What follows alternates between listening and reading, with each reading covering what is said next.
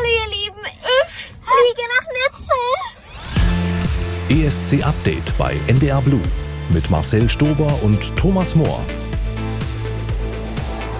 Ja, und mit der zwölfjährigen Fia, die ihr gerade gehört habt und die unsere deutsche Kandidatin beim Junior Eurovision Song Contest 2023 in Nizza ist. Tja, fünf Wochen waren wir jetzt weg und es ist schon wieder so viel passiert rund um alle ESCs, die es so gibt. Und heute haben wir eine sehr internationale Sendung für euch. Wir schalten heute nach Finnland, in die Schweiz und nach Spanien. Da sitzt Thomas Mohr. Hallo.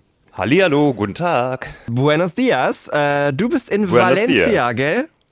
Was machst du da? Ja, gen ja, genau. Ich bin in der Heimat von Blanca Paloma, der spanischen ESC-Teilnehmerin von diesem Jahr. Die kommt ja ursprünglich aus Elche, aber das gehört hier zum Landkreis Valencia. Ja, und heute ist hier mein letzter Tag meines Urlaubs. Dann bist du bald wieder bei uns. Also genieß noch diesen letzten Tag mit dem ESC, mit dieser Folge. Mhm. Wir haben ja viel vor.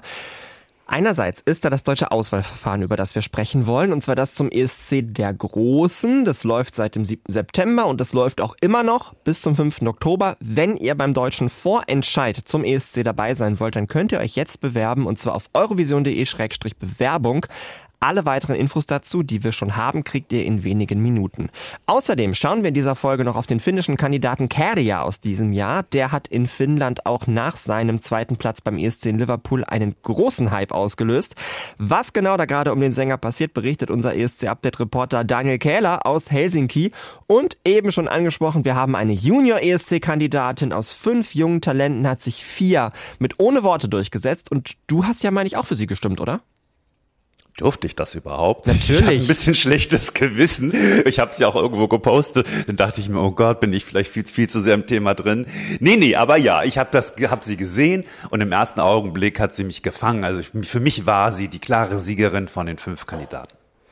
Ich hätte mir auf jeden Fall auch noch, ich sag mal, mindestens zwei oder drei andere Kids mit ihren Songs durchaus vorstellen können beim Junior ESC. Glaube aber auch, dass vier eine gute Wahl ist und wenn man sich mal die Klick- und die Like-Zahlen zum Beispiel von Videos mit vier auf unseren Kanälen von Eurovision.de anschaut, also sowohl bei Instagram als auch bei TikTok, sind es ehrlicherweise Zahlen, die ich da noch nie gesehen habe. Bei Instagram hat ihr Songschnipsel von Ohne Worte weit über 700.000 Aufrufe, eine fünfstellige Zahl von Likes. Es ist wirklich unfassbar, wie viel Liebe und Sympathie Fia da entgegenkommt. Mhm.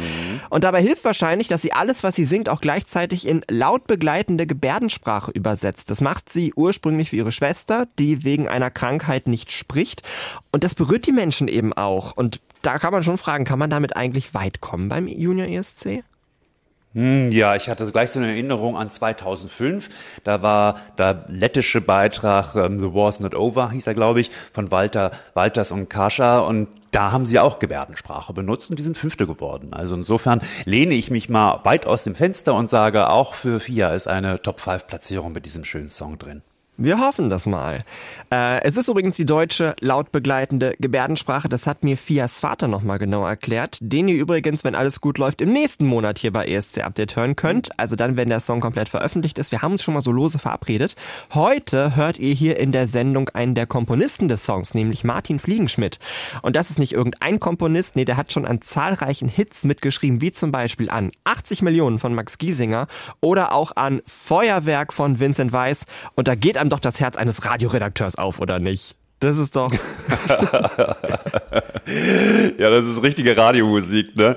Also ich bin jetzt echt nicht so ein riesiger Giesinger und Vincent Weiss Fan, muss ich sagen. Aber natürlich unterm Strich steht, ähm, hinter Fia ist ein erfahrener und erfolgreicher Komponist und das ist natürlich in jedem Fall hilfreich. Genau, er hat auch noch für viele andere natürlich geschrieben. Sprechen wir alles nachher drüber. Es gibt aber auch die unschönen Dinge, über die wir heute reden müssen. Äh, einmal gibt's erneut Auseinandersetzungen ja in der Region Bergkarabach. Habt ihr wahrscheinlich mitbekommen, die ist ja seit Jahren und Jahrzehnten umkämpft. Es geht um einen Konflikt zwischen dem äh, Junior-ESC-Austragungsland des Vorjahres, Armenien und Aserbaidschan, äh, ob diese neuen Entwicklungen den ESC betreffen könnten, ob die EBU überlegen müsste, ähnlich wie bei Russland, wieder ein Land vom Wettbewerb auszuschließen. Das hat Irving Wolter, unser Dr. Eurovision, ganz schön aufgeschrieben und analysiert. Könnt ihr gerne mal einen Blick werfen auf eurovision.de, das lohnt sich und seit kurzem gibt es ja auch eine ganz neue Wendung. Bergkarabach soll offiziell aufgelöst werden. Das war eine Meldung aus dieser Woche. Viele Armenier sind auch schon aus dem Gebiet geflohen. Also das ist eine dynamische Lage. Mal gucken, wie das so weitergeht. Und das zweite Thema, Thomas, das betrifft Danny Astrin, den Sänger der australischen Band Voyager, die dieses Jahr beim ESC Neunte wurde. Danny ist uns ja sehr ans Herz gewachsen. Er hat uns hier im Podcaststudio in Hamburg besucht. Er hatte großartige Cameo-Auftritte in den Songchecks. Er war unser Gast bei Alles Eurovision und er hat jetzt gepostet, dass er an Krebs erkrankt ist und die Band deshalb alle weiteren Auftritte erstmal verschiebt. Was hat er genau geschrieben? Ja, sie haben, Danny hat geschrieben, dass er eben an Krebs erkrankt ist. Er sagt da keine Details, auch auf Nachfragen wird dann nicht darauf äh, geantwortet. Und auf Anraten der Ärzte hat er eben diese Europaturnier abgesagt. Im Oktober, im Oktober werden die neuen Pläne veröffentlicht. Das letzte Konzert haben sie gegeben in Australien, in Melbourne am 24.09. Und ja, er bedankt sich sehr für, für die Unterstützung der Band und seiner Familie und auch von, auf die, er bedankt sich auch für die Unterstützung der Fans. Das ist natürlich alles wahnsinnig bitter, äh, dann sowas zu lesen. Und wir wollen uns natürlich den zahlreichen äh, guten Genesungswünschen für Danny anschließen. Und äh, ich möchte es auch mit einer, ich möchte es mit einer Zeile aus seinem ESC-Song sagen. Promise me, it's gonna be alright.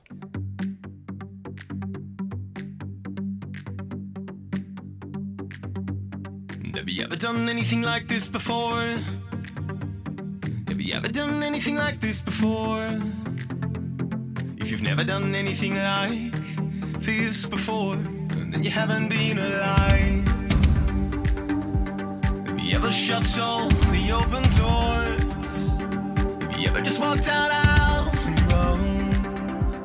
Have you ever just lost your mind when you try to unwind? Or are you coming right back for more?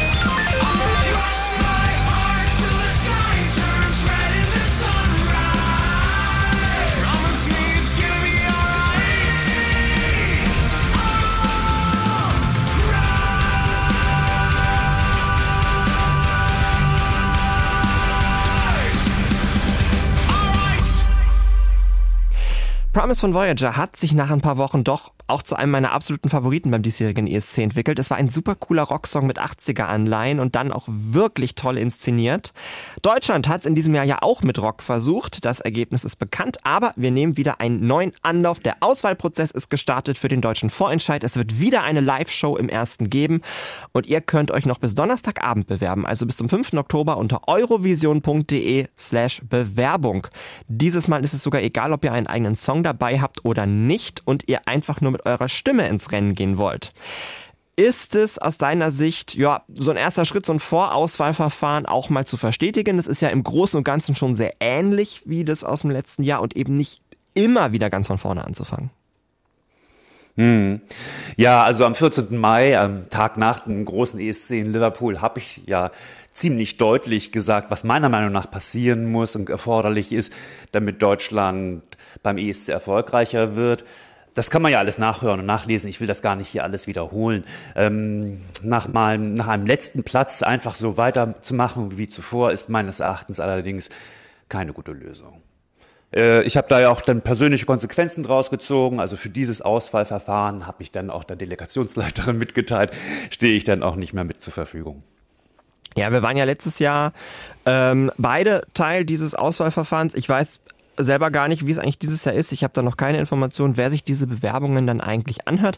Aber man muss ja zumindest sagen, man ist ein bisschen früher dran. Äh, letztes Jahr ging es im November los, dieses Jahr Anfang September. Und es gibt einen Unterschied in Bezug auf TikTok. Ähm, es wird über diese Plattform keine Wildcard mehr vergeben. Man kann sich also auch nicht ausschließlich auf TikTok bewerben. Man kann aber, laden wir euch natürlich gerne ein, unter dem Hashtag Eurovision Germany 2024 seine Bewerbung selbst öffentlich machen. Wie stehst du dazu, dass äh, man diesen TikTok-Weg jetzt doch abgeschafft hat? Also, dass man nicht nochmal so eine Extrawahl äh, anzettelt? Ja, also diese Extrawahlen, die waren ja eigentlich immer problematisch. Am Ende ist das ja eine Wildcard und diese Person ist immer bevorzugt.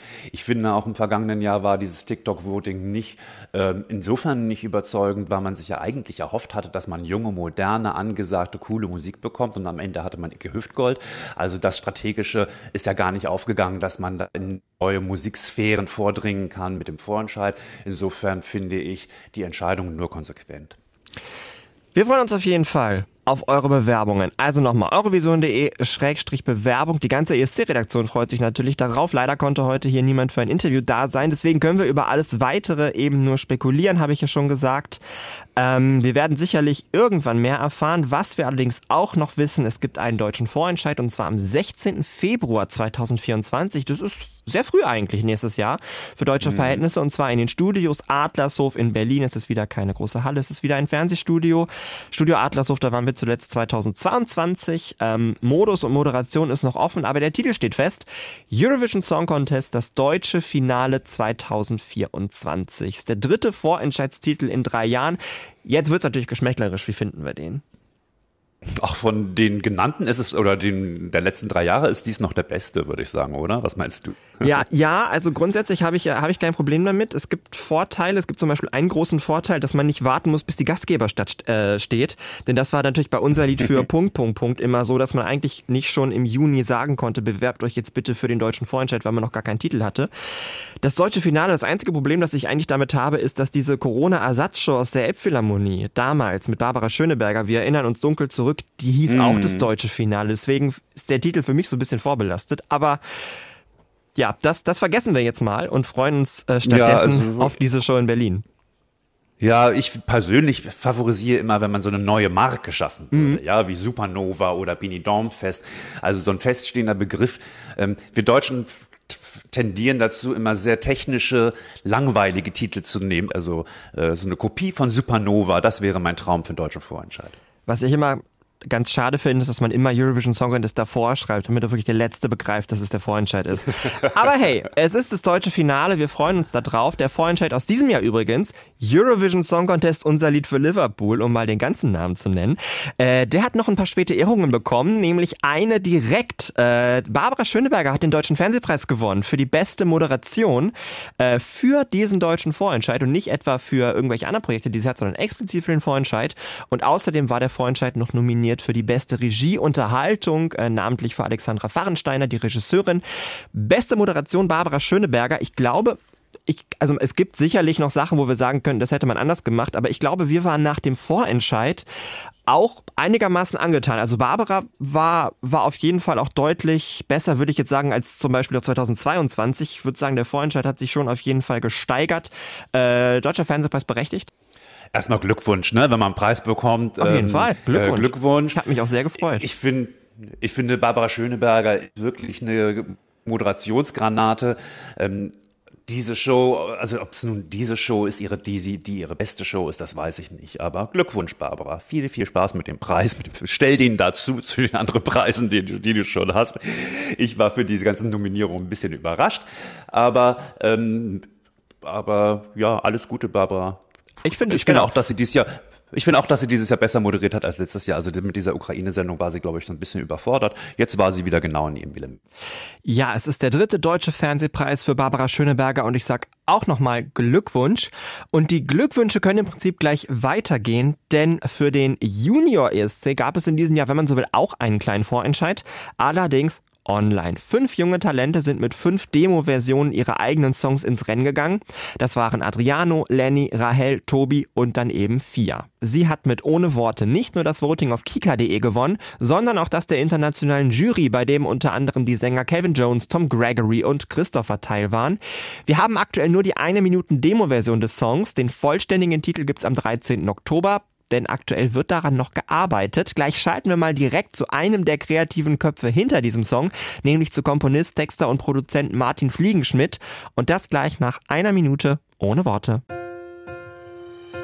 Am Ende war es am Anfang nur ein Ton, nur ein Augenblickkontakt, der durch jede Tür und alle Wände bricht und uns sofort, sofort verbunden hat.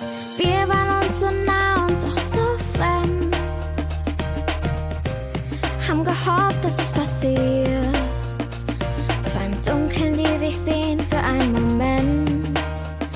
Ein Moment, der für immer leuchten wird. Ohne Worte haben wir uns sofort verstanden.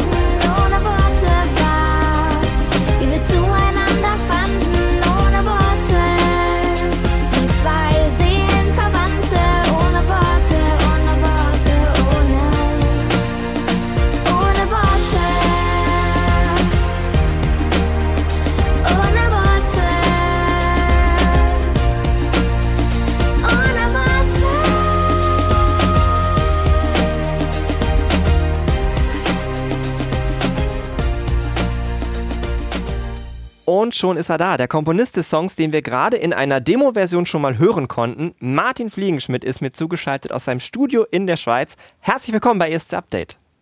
Hallo, freue mich hier zu sein. Erstmal zu dir. Du bist schon lange im Geschäft. Du hast, habe ich auch schon gesagt, für Max Giesinger geschrieben, für Vincent Weiss, für Adel Tawil, Helene Fischer, Roger Cicero und, und, und. Woher nimmst du eigentlich die Ideen, dann doch für so viele verschiedene Künstler auch tätig zu sein? Wie macht man das? Das ist eine gute Frage, woher die Ideen kommen. Ähm, die, kommen die kommen in unterschiedlichsten Momenten, äh, kommen die ja manchmal zu einem geflogen, so aus dem Nichts. Ähm, und manchmal sitzt man aber auch gemeinsam im Studio und sagt, heute schreiben wir einen Song für äh, den anwesenden Künstler XY oder für das und das Projekt und suchen nach einer Idee. Ähm, was fällt uns denn ein? Worüber könnte der Song denn handeln? Was könnte ein schönes Thema sein? Ähm, oder gibt es irgendeine musikalische Idee, auf die wir äh, aufspringen wollen? In dem Fall von dem Song jetzt hier äh, von Fia, ohne Worte, ähm, war es so, dass ich erstens nicht der einzige, äh, der einzige Autor bin, sondern einer von dreien. Die anderen äh, geschätzten Mitautoren sind David Jürgens und Sascha Seelemann. Ähm, und wir saßen vor schon einigen Jahren mal zusammen und hatten eine äh, Writing Session ähm, und hatten unter anderem diese Idee und haben die dann aber äh, in dem Moment aus verschiedenen Gründen gar nicht weiter verfolgt. Aber die lag da so und wir fanden die alle immer super, aber es war dann eine andere Sache gefragt, äh, der wir erstmal nachgegangen sind. Und dann irgendwann, als ähm, jemand auf uns zukam vom Musikverlag und sagte, hey, es wird für diese Leute werden Songs gesucht, für diese Künstler und Künstlerinnen, da hatten wir die Idee, ach Mensch, das könnte doch irgendwie äh, thematisch schön passen, ähm, ohne Worte, und haben dann ähm, das weiterverfolgt, haben da ein Demo aufgenommen und sind dann mit dem Team von FIA und ihr in Kontakt getreten. Die fanden es ganz toll und ähm, dann haben wir mit ihr daran weitergearbeitet. Okay, das heißt, der Song lag so ein bisschen rum bei dir, möchte ich mal so, so formulieren, seit vier Jahren, fünf Jahren, wann war das ungefähr? Der lag, das weiß ich gar nicht mehr genau, aber der lag schon einige Jahre auf jeden Fall rum. Es ist so, als Songwriter oder Songwriterin hat man ein, also schreibt man eigentlich ständig, hat ständig einen Output Und äh, längst nicht alle Songs werden dann sofort äh, released oder auch mit der Künstlerin oder dem Künstler, mit dem man sie geschrieben hat oder für die man sie geschrieben hat, veröffentlicht. Ähm, oft landen auch La Sachen in der sprichwörtlichen Schublade, mhm. also einem Ordner auf dem Rechner, der heißt Demos. ähm, und äh, der wird immer größer und immer größer und irgendwann versucht man dann zwischendurch Ordnung reinzubringen. Und ähm, das gibt einem dann manchmal die Chance, wenn irgendwelche Anfragen, Anfragen kommen, wir suchen Songs in dem und dem Stil oder für die und die Künstlerin. Oder auch wenn man mit Künstlern gemeinsam in der Session schon sitzt und irgendeinen Ausgangspunkt sucht, um was zu machen, dass man sagt, so hier, ähm, es gab mal diese Idee oder diese Skizze oder auch diesen ausproduzierten Song äh, oder Demo, ähm, sollen wir nicht da irgendwie was von nehmen oder da nochmal ran oder oder so. Mhm. Also das ist, äh, äh, das passiert durchaus häufiger. Du bist äh, Komponist und Texter mit an Ohne Worte Produzent auch, stimmt's? Richtig. Also das Komplettpaket geht über dich. G genau, ich habe den zusammen mit äh, David und Sascha mhm. geschrieben, den Song, und David und ich haben ihn zusammen produziert. Okay. Ähm, wenn der Song jetzt schon vor einigen Jahren in Grundzügen, sag ich mal, entstanden ist, heißt es ja, dass dieser Hintergrund, den, den Fia jetzt natürlich auch hat, ein Song äh, für ihre Schwester, ähm, dass der Hintergrund dann ja wahrscheinlich ein anderer gewesen ist, ein offenerer, sage ich jetzt mal, als ähm, diese spezifische Situation jetzt für Fia. Genau. Wie habt ihr den Song dann noch auf sie gedreht? Habt ihr da textlich noch viel gemacht, gab, musikalisch, wie ja, war das? Ja, ja, beides. Also es gab eigentlich ähm, nur diese Idee, äh, musikalisch diesen Ansatz und die Idee von ohne Worte, aber der Inhalt, die Story war eine ganz andere. Und ähm, es war eigentlich vor allen Dingen Fias Geschichte und die ihrer Familie, die mit ihrer Schwester ähm, und dieses, äh, ähm, ich sag mal, Bild oder dieser ähm, Begriff von ohne Worte, der so, wo es sofort bei uns klack gemacht hat und wir gedacht haben, das könnte man doch zusammenbringen und das hat auch irgendwie die richtige der Song hat die richtige Emotionalität. Ähm, man müsste ihn nur halt komplett umschreiben. Und das ähm, war dann der Anfang sozusagen von der Version für Fia. Okay, hat denn Fia oder ihre Eltern, ihr Team, haben die irgendwas an diesem Song-Entstehungsprozess äh, zu tun gehabt? Kommen auch Zeilen von denen oder habt ihr euch mit denen unterhalten? Wie war da die Zusammenarbeit? Auf jeden Fall, wir haben uns viel ähm, mit Fia darüber unterhalten und natürlich dann auch mal mit ihrer Family gemeinsam, äh, die, mit, die alle zusammen bei uns im Studio waren und haben, Fia hatte auch Ideen mitgebracht, ähm, sowohl inhaltlich als auch melodisch noch und äh, die haben wir dann eingearbeitet gemeinsam in den Song. Okay, das heißt, ähm, das ist jetzt so wie er ist schon ein Unikat und das ist auch so, dass ein, auch ein Song wirklich vier am Ende doch auf den Leib geschrieben.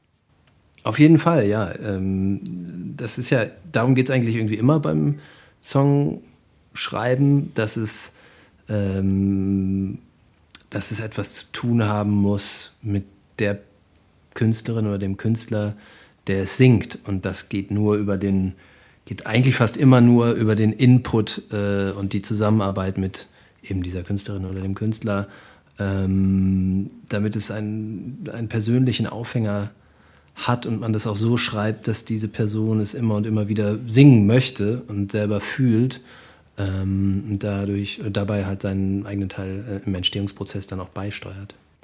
Habt ihr euch denn ähm, mit dem Wettbewerb auseinandergesetzt? Habt ihr vielleicht mal was gesehen vom Junior ESC? Ja, ich habe ähm, auch zusammen mit David Jürgens, mit dem ich den Song ja auch geschrieben habe, vor, vor zwei, drei Jahren auch schon mal was, glaube ich, für einen deutschen Vorentscheid im Rennen gehabt. Ähm, und deswegen war mir das natürlich schon ein Begriff, also der ESC, aber der, auch der Junior ESC, der ja jetzt noch längst nicht so alt ist. Ähm, und die, so ein paar von den Kandidatinnen und Kandidaten äh, da im Vorfeld haben wir uns auch angeschaut natürlich. Hattest du eigentlich beim Komponieren so eine, so eine Vision im Kopf, wie das auf der Bühne, auf so einer großen Bühne aussehen könnte? Oder sagst du, das ist eine andere Abteilung, das, das soll niemand machen? Das, also das ist natürlich eine andere Abteilung, die man als Writer oder Produzent da nicht vorgibt, aber wir haben schon dann auch ähm, relativ früh mit den anderen Beteiligten, also mit dem Team, darüber Gespräche geführt und es war natürlich ja klar, dass Fias Wunsch ist, auch mit der Gebärdensprache das zu begleiten, logisch. Und ähm, so ein paar äh, Inhalt, äh, ja, so ein paar inhaltliche Elemente oder vom Aufbau auch des Songs her dass wir das so umsetzen, dass es zu der Bühnendarstellung gut passen könnte, sozusagen zur Dramaturgie mhm. und dass man eine gute Inszenierung drauf machen kann. Ähm, das haben wir schon versucht zu berücksichtigen. Hast du eigentlich schon mal an Songs für Kinder bzw. Teenager gearbeitet? Und wenn ja, was ist da anders als bei Erwachsenen? Gute Frage. Ich würde sagen, textlich sind natürlich gewisse Dinge möglich und andere äh, nicht möglich im Vergleich zu Erwachsenen. Ähm, musikalisch ist es jetzt, was das zum Beispiel betrifft, hier ein, ich würde mal sagen, halt ein, ein Popsong, der auch von einem 30-Jährigen gesungen werden könnte mit einem mhm. anderen mhm. Inhalt sozusagen, ist ja klar. Ähm, es ist in der Zusammenarbeit vor allen Dingen dann anders. Also als Fia im Studio war, das war total toll. Das war super schön. Also ich meine, auch mit, mit erwachsenen Künstlern kann es total toll sein und ist es in den meisten Fällen, aber ähm, die ist halt, ja, wie, wie, ich sag jetzt mal Kids, dann halt e, auch eher noch sind. Ne? Super super, also ein bisschen aufgeregt, aber super neugierig, super offen, äh, total freudestrahlend die ganze Zeit, auch mega gut vorbereitet und ähm, äh, also so richtig auch, äh, ich sag jetzt mal, äh, schon profimäßig für, für, für ein Kind. Also sie war echt ähm, richtig am Start, aber auch halt ja total begeisterungsfähig so. und gleichzeitig natürlich noch kindlicher als jetzt jemand, der ähm, erwachsen ist. Aber das, das hat auch irgendwie total Spaß gemacht, dann ähm, mit ihr so zusammen daran zu arbeiten und die Vocals dann mit ihr aufzunehmen und so weiter. Ähm, das ist auf jeden Fall ein anderer Vibe, würde ich sagen, weil man halt auf ein Kind anders äh, eingeht. Einer deiner Mitkomponisten, der Sascha Seelemann, das wissen wir, der hat sich für den diesjährigen deutschen ESC-Vorentscheid als Sänger mit einem Song beworben. Er hat seine Bewerbung auch öffentlich gemacht. Daraus wurde jetzt am Ende nichts. Hattest du denn schon Berührungspunkte mit dem ESC der Großen oder mit Vorentscheiden dazu? Nee, tatsächlich nicht.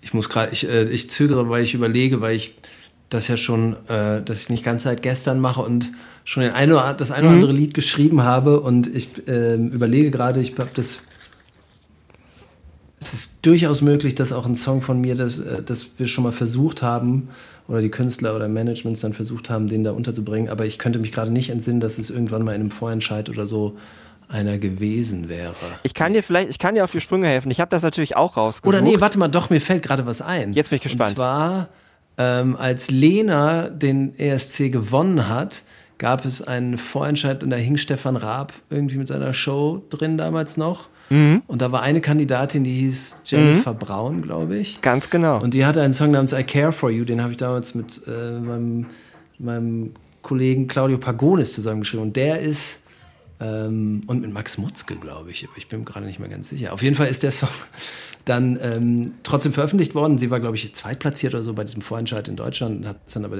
nicht zum ESC geschafft. Aber der Song lief trotzdem eine Weile lang äh, ganz, ganz gut im Radio und so. Ähm, Genau, ja. Aber das ist auch echt schon. Ja, 13 Jahre her, ganz genau. 13 Jahre, 13 Jahre 2010. Äh, okay. Ja, aber es lustig, kommt dann doch ja. wieder zurück ins Gedächtnis. Das ist doch cool. Denn das, genau. lustig, das hatte ich voll. äh, hättest du jetzt nicht gefragt und mhm. hättest, hättest du dann nicht nochmal gesagt, doch, da war was, dann hätte ich das komplett nicht auf dem Schirm gehabt. Um ja. uns allen nochmal auf die Sprünge zu helfen, hören wir Aber genau. Guter Song, den musst du jetzt spielen. Und den werde ich auch spielen. I Care for You ja. von Jennifer Braun, die 2010 nur noch Lena mit Satellite unterlegen ist, also fast nach Oslo gefahren wäre. Vielen Dank, lieber Martin. Viel Erfolg noch beim letzten Feinschliff an Ohne Worte. Ja. Wir sind sehr gespannt Dankeschön. aufs Ergebnis. Danke dir. Dankeschön. Vielen Dank für das Interview.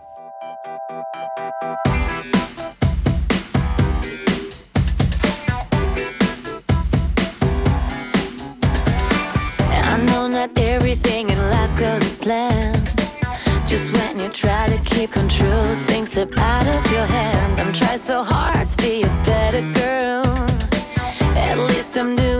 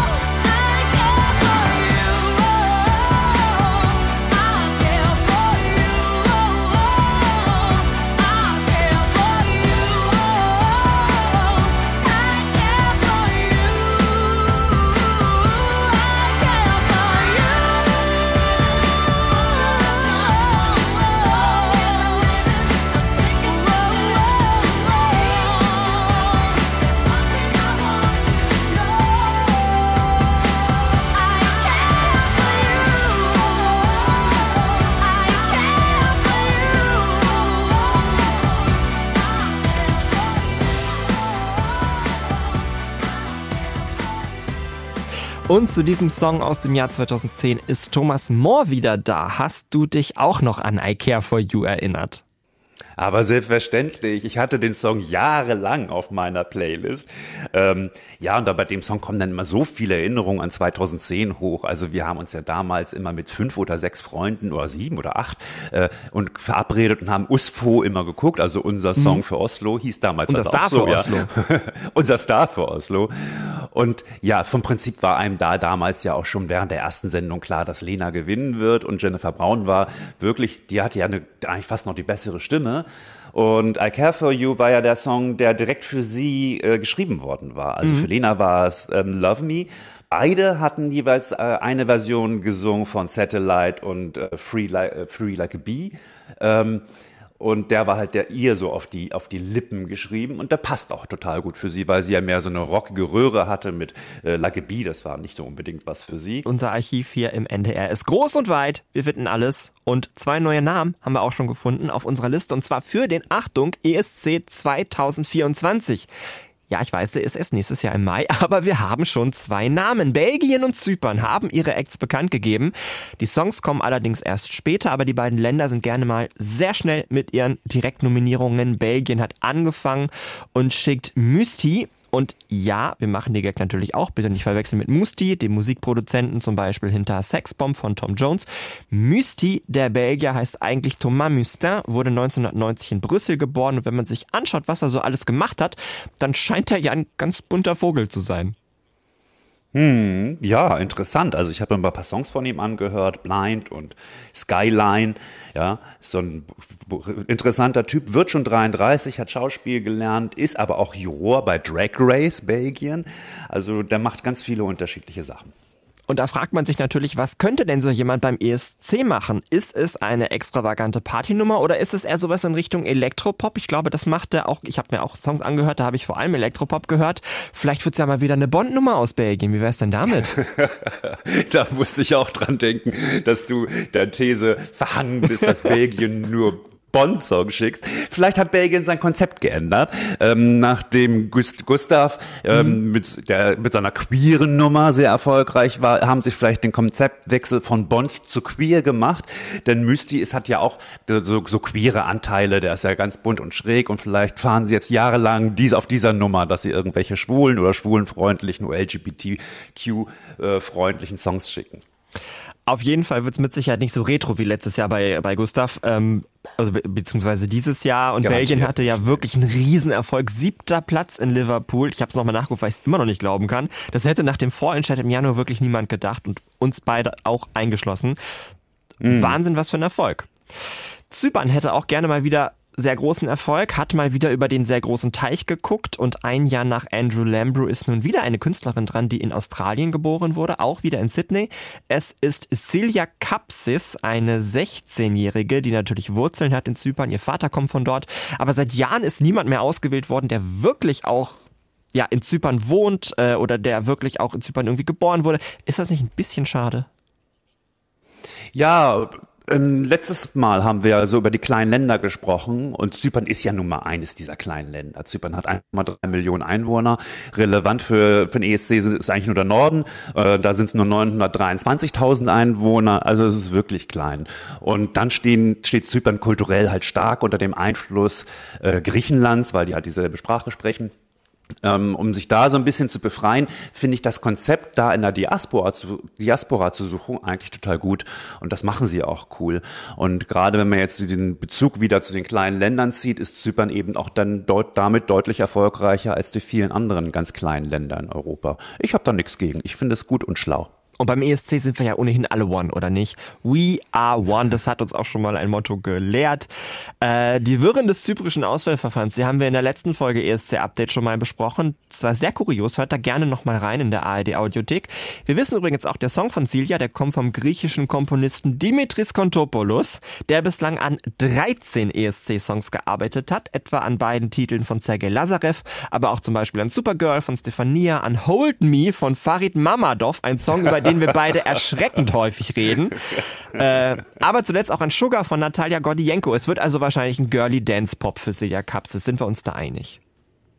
Ja, auf jeden Fall. Also ähm, sie, ist, sie ist ja auch so ein Showgirl, ne, ist ja Moderatorin auch bei Nickelodeon und Kontopoulos, der schreibt halt so Popsongs und ich habe immer das Gefühl, dass die beste Zeit von ihm also ein bisschen vorbei ist. Also vielleicht hat er noch mal ein, zwei Gedankenblitze, dass äh, sie ja gut abschneidet und eine hübsche Popnummer macht. Ja, wir hatten beim ESC irgendwie so zwei Jahre, wo gefühlt diese ganzen Komponisten, die man jedes Jahr gelesen hat, in den Credits weg waren. Kontopoulos gehörte dazu. Vielleicht kommen sie ja jetzt wieder. Ich weiß es nicht. Thomas Gesson war ja auch bei Lorraine schon dabei. Also vielleicht sind sie wieder zurück. Wir haben letztes Mal schon über Lorraine gesprochen hier bei ESC Update und heute äh, reden wir mal über den Zweitplatzierten des diesjährigen ESC und äh, der klang so. Käsi kiinni juomista niinku niinku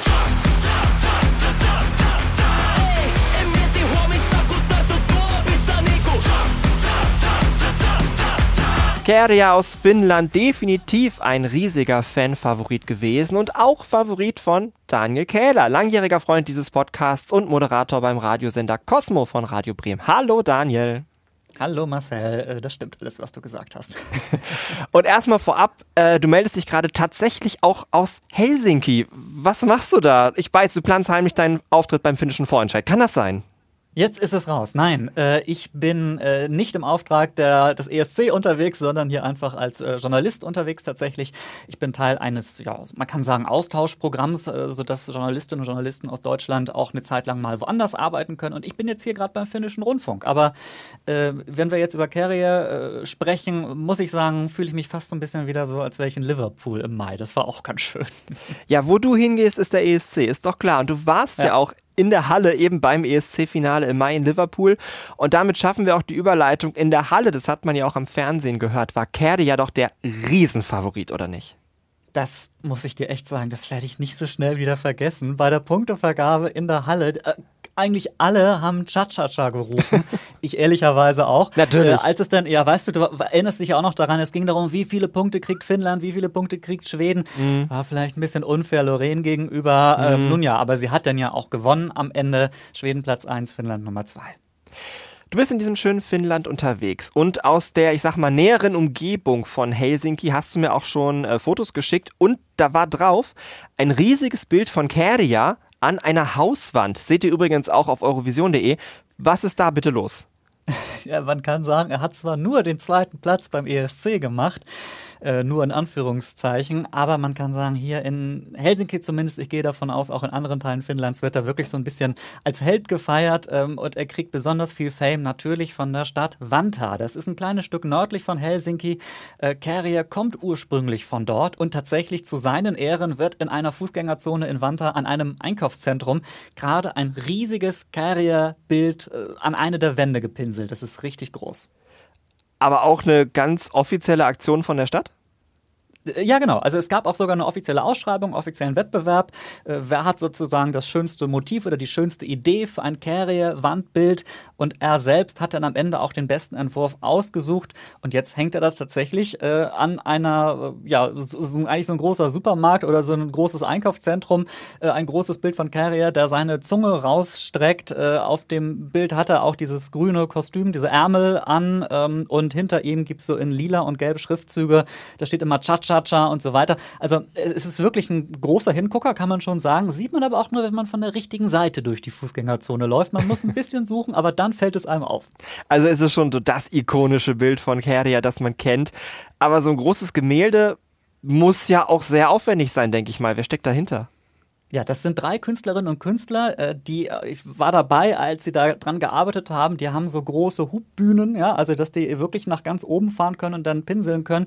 Zwei Künstlerinnen und Künstler davon habe ich getroffen, das sind Viv Magia und äh, Juha Lattinen. Äh, die habe ich, wie gesagt, tatsächlich ja, sprechen können, als sie gerade mal Mittagspause gemacht haben und mal nicht gemalt haben, kurz. Die sind von diesem Phänomen namens Carrier wirklich sehr fasziniert, sagt Juha, ähm, obwohl Carrier ja nicht den ESC gewonnen hat. I think he won humans' hearts mostly. That he was unique. Like he stood out from all the other artists there, being himself. Like really truly being himself and not caring about the other things. Und seine Kollegin Viv Magia, die hat auch eine Ahnung, warum Carrier so beliebt geworden ist. Never in the history any Finnish songs have been so popular globally with Finnish lyrics like so much listened and uh, getting so popular and people even know the lyrics without knowing Finnish and people are wanting to move to Finland. Uh, some Kärriä fans uh, abroad have been coming here uh, just to see the unfinished mural of Kärriä and making here some TikTok videos and uh, and it's just like it's very crazy. Ja, it's crazy, it's party, würde Carrier da wohl sagen. Also Viv freut sich total, dass allein in der Zeit, in der das Wandgemälde noch gar nicht fertig war, schon wirklich Fans aus der, quasi aus der ganzen Welt da waren, um Videos dort zu machen und so weiter. Man sieht also, das kommt ganz gut an. Kärriä ist ja aber nicht nur ein Aushängeschild für die Stadt Vantaa geworden, sondern auch für den Sender Üle. Äh, deren Vorentscheid ÜMK, der setzt Jahr für Jahr neue Maßstäbe, sorgt auch, glaube ich, für ein ganz neues Selbstverständnis bei dem Sender. Ich glaube, die haben sich richtig gefreut, die Schweden von SWT dieses Jahr mal so richtig zu ärgern. Wie stolz ist man denn bei Üle auf Kärriä? Äh, Das fand ich schon bemerkenswert. Ich habe mich hier natürlich so ein bisschen umgesehen, habe viele Leute kennengelernt. Denn du bist ja, Und- du sitzt ja bei Üle gerade. Genau, Yle, also der öffentlich-rechtliche Rundfunk von Finnland, das ist natürlich ein großes Funkhaus äh, am Stadtrand von Helsinki. Und wenn du da am Eingang bist, dann ist da tatsächlich so ein ähm, pinker Reisekoffer. Da dran hängen so Backstage-Pässe vom ÜMK und dazu auch ein, eine giftgrüne Federbohr. Also ganz klar eine Referenz auf Carrier. Äh, vielleicht auch noch, weil da ein kleines äh, Wörterbuch äh, Finnisch-Englisch, Englisch-Finnisch daneben liegt. Nun ja, also die sind schon immer noch so ein bisschen im mm, ESC-Fieber, kann man sagen. Auch ich habe an einigen Wänden gesehen, tatsächlich hängen hier unter anderem in einer Kulturredaktion, ich hoffe, ich darf das rausplaudern jetzt, äh, da habe ich tatsächlich gesehen, eine große Schlagzeile von einer Tageszeitung aus Finnland von dem Sonntag nach dem ESC-Finale, wo ganz groß das Bild von Carrier drauf ist und äh, daneben äh, dann die Punktezahlen sozusagen stehen, Schweden so und so viele, Finnland so und so viele und Carrier Champion, ja, also man hat irgendwie dadurch ja ein wirklich ganz neues ESC-Selbstbewusstsein gefunden. Gleich hast du noch mehr aus Finnland für uns. Jetzt erstmal Kärriä mit Cha-Cha-Cha.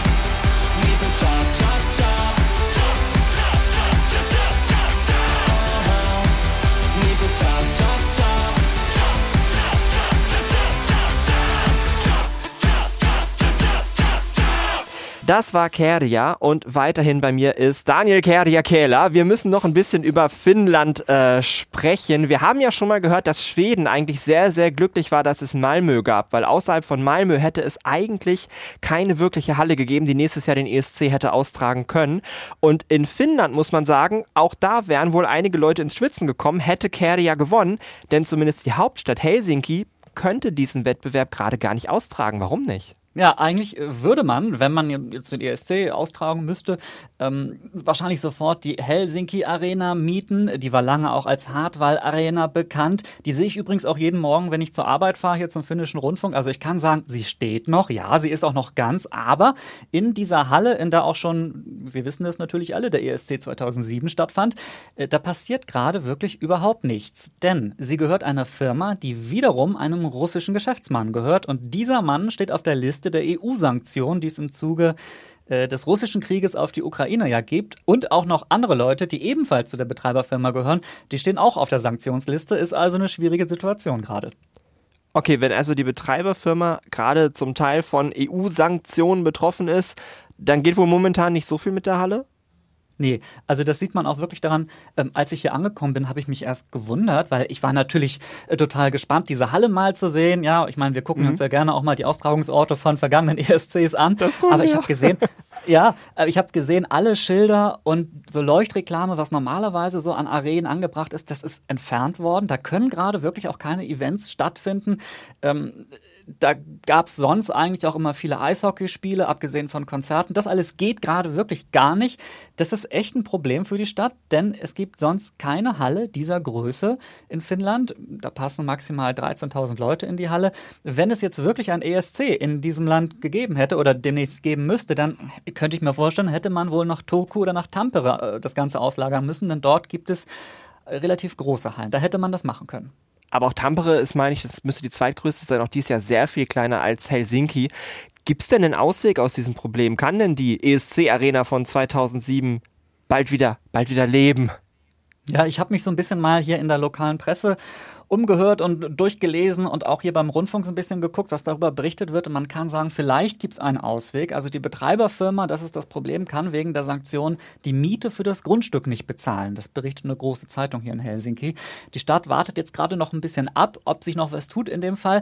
Und wenn es eben weiterhin Probleme damit gibt, diese Miete zu bezahlen, wovon wir mal ausgehen können, denke ich, dann könnte man wohl versuchen, neue Eigentümer für die Halle zu finden oder eben das Grundstück äh, am Ende doch verkaufen und eine ganz andere Lösung finden für die Halle. Was genau da passieren wird, ist noch nicht klar. Das wird sich jetzt in den nächsten Wochen wahrscheinlich ergeben. Aber die Halle, ja, du hast es gesagt, in der Maria Serifovic oder Werka Serduchka europaweite, wenn nicht sogar weltweite Bekanntheit bekommen haben, unsere ESC-Halle von 2007, das dauert noch ein bisschen, bis die wieder genutzt werden kann, aber es wird wahrscheinlich passieren.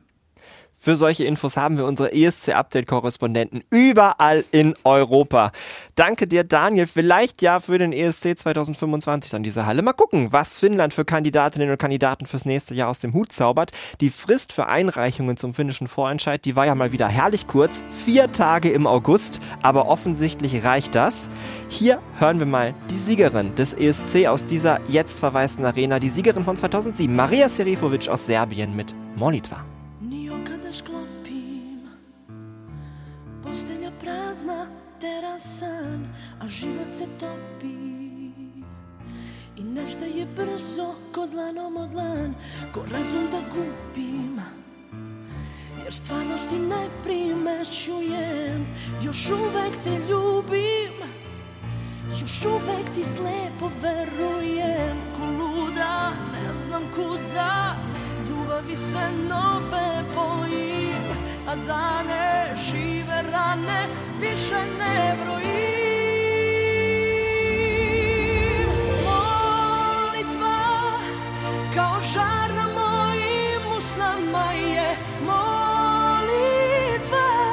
Mesto reči samo ime tvoje Nebo zna kao ja Koliko puta sam ponovila to Nebo zna baš kao ja Da je ime tvoje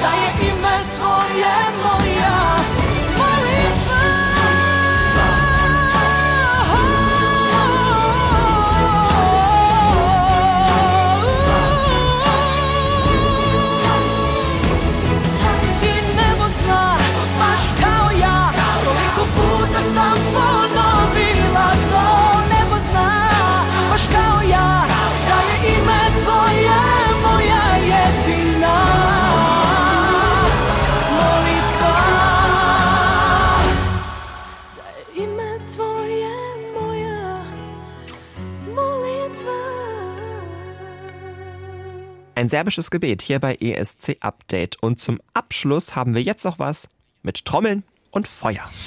ESC Update. Three Minutes. Bye bye. Und dafür ist mir Thomas Mohr wieder zugeschaltet aus seinem Urlaub. Ich war ja auch weg. Ich bin gerade so pünktlich für diese Folge wieder zurückgekommen. Und ich kann jetzt mal ein bisschen was von mir erzählen. Ich habe Interrail gemacht und zwar in Frankreich und das war sehr schön. Ich war an vielen Orten und an einem davon kam mir die Idee für unseren heutigen Song. Deswegen erzähle ich das hier überhaupt. Ich war nämlich in Rennes, in der Bretagne. Und da kommt auch der französische Act von 2022 her. Alvon und Aes mit Fulen. Frankreich war 2022 ja mein Tipp und meine Hoffnung auf den letzten Platz im Finale. damit es nicht Deutschland wird. Es wurde dann ja doch Deutschland äh, und ich habe nicht auf Frankreich getippt, weil ich den Song schlecht finde, so wie du vielleicht, sondern weil ich glaube, dass es total schwer zugänglich ist. Dieses Lied ist komplett auf Bretonisch. Das liest man tatsächlich in Rennes, auch überall, gerade am Bahnhof äh, steht da alles auch nochmal auf Bretonisch. Ist eine Sprache, die mit Französisch oder mit anderen weit verbreiteten europäischen Sprachen gar nichts zu tun hat. Das ist eine keltische Sprache, äh, hat heute vielleicht noch so 150.000 Leute, die das sprechen, so kann man schätzen. Und das hat natürlich nicht geholfen, dass man dann diesen schon sehr wilden Song, ähm, ja, dass man den dann vielleicht nicht so ganz äh, sauber singt, sag ich mal. Was waren denn aus deiner Sicht die Probleme des Auftritts? Hm. Ich hatte so ein Preview gemacht mit den ganzen Videos und habe das mal, hab die mal getestet an meinem Mitbewohner und seinen Freunden. Die sind, der ist sehr jung und Musiker und macht Deutschrap und seine Freunde auch. Und die hatten dann, als Frankreich kam, sehr viel erwartet, ne? Weil der französische Rap ist ja wirklich international auch sehr groß und qualitativ, qualitativ hochwertig. Und dann kam halt diese Nummer und die Runde bei mir im Wohnzimmer hat sich totgelacht, ja. Die fanden das total lächerlich und blöd, weil diese, diese Hokuspokus-Nummer, die sie da aufgeführt haben, als überhaupt nicht dem entsprach, was sie jetzt von Frankreich erwartet haben. Und wir beide sind dann vielleicht auch zu sehr in diesem ganzen ESC-Geschehen drin, dass wir wissen, ja, es gab schon solche Nummern, auch bei der spanischen Vorentscheidung gab es solche Nummern und die waren alle nicht so unerfolgreich. Das könnte vielleicht mein, mein Learning aus dieser Sitzung war, ähm, dass es erstmal vielleicht auch für viele Leute total abschreckend wird und dass sie komplett überfordert sind von dem Feuer und von der Sprache und von den, von den la la la la la la und so weiter. Also unterhaltsam ist es für uns, ich glaube, für die Masse, wie du sagst, ist der Zugang nicht nur während der wegen der Sprache, also ob die nun bretonisch singen oder französisch, ist mir egal. Ähm, der Zugang für diese Performance ist für die Allgemeinheit, glaube ich, sehr schwer. Mal gucken, ob ihr diesen Zugang findet. Wir sind wieder für euch da am 28. Oktober mit ESC Update, äh, dann noch mit dem ganzen deutschen Junior ESC Song ohne Worte. Das ist dann auf jeden Fall ein Thema bei uns. Vielleicht gibt's ja auch schon irgendwelche Ergebnisse oder weitere Schritte im deutschen Auswahlprozess für den ESC. Wenn, dann reden wir da in jedem Fall auch drüber.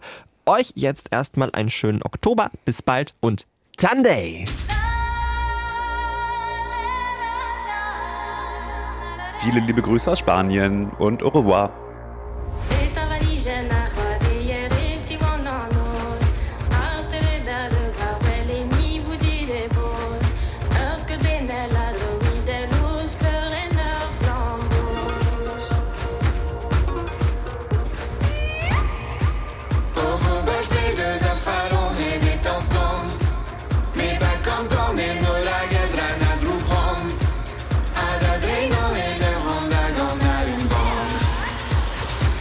salaragon, un diaola palais.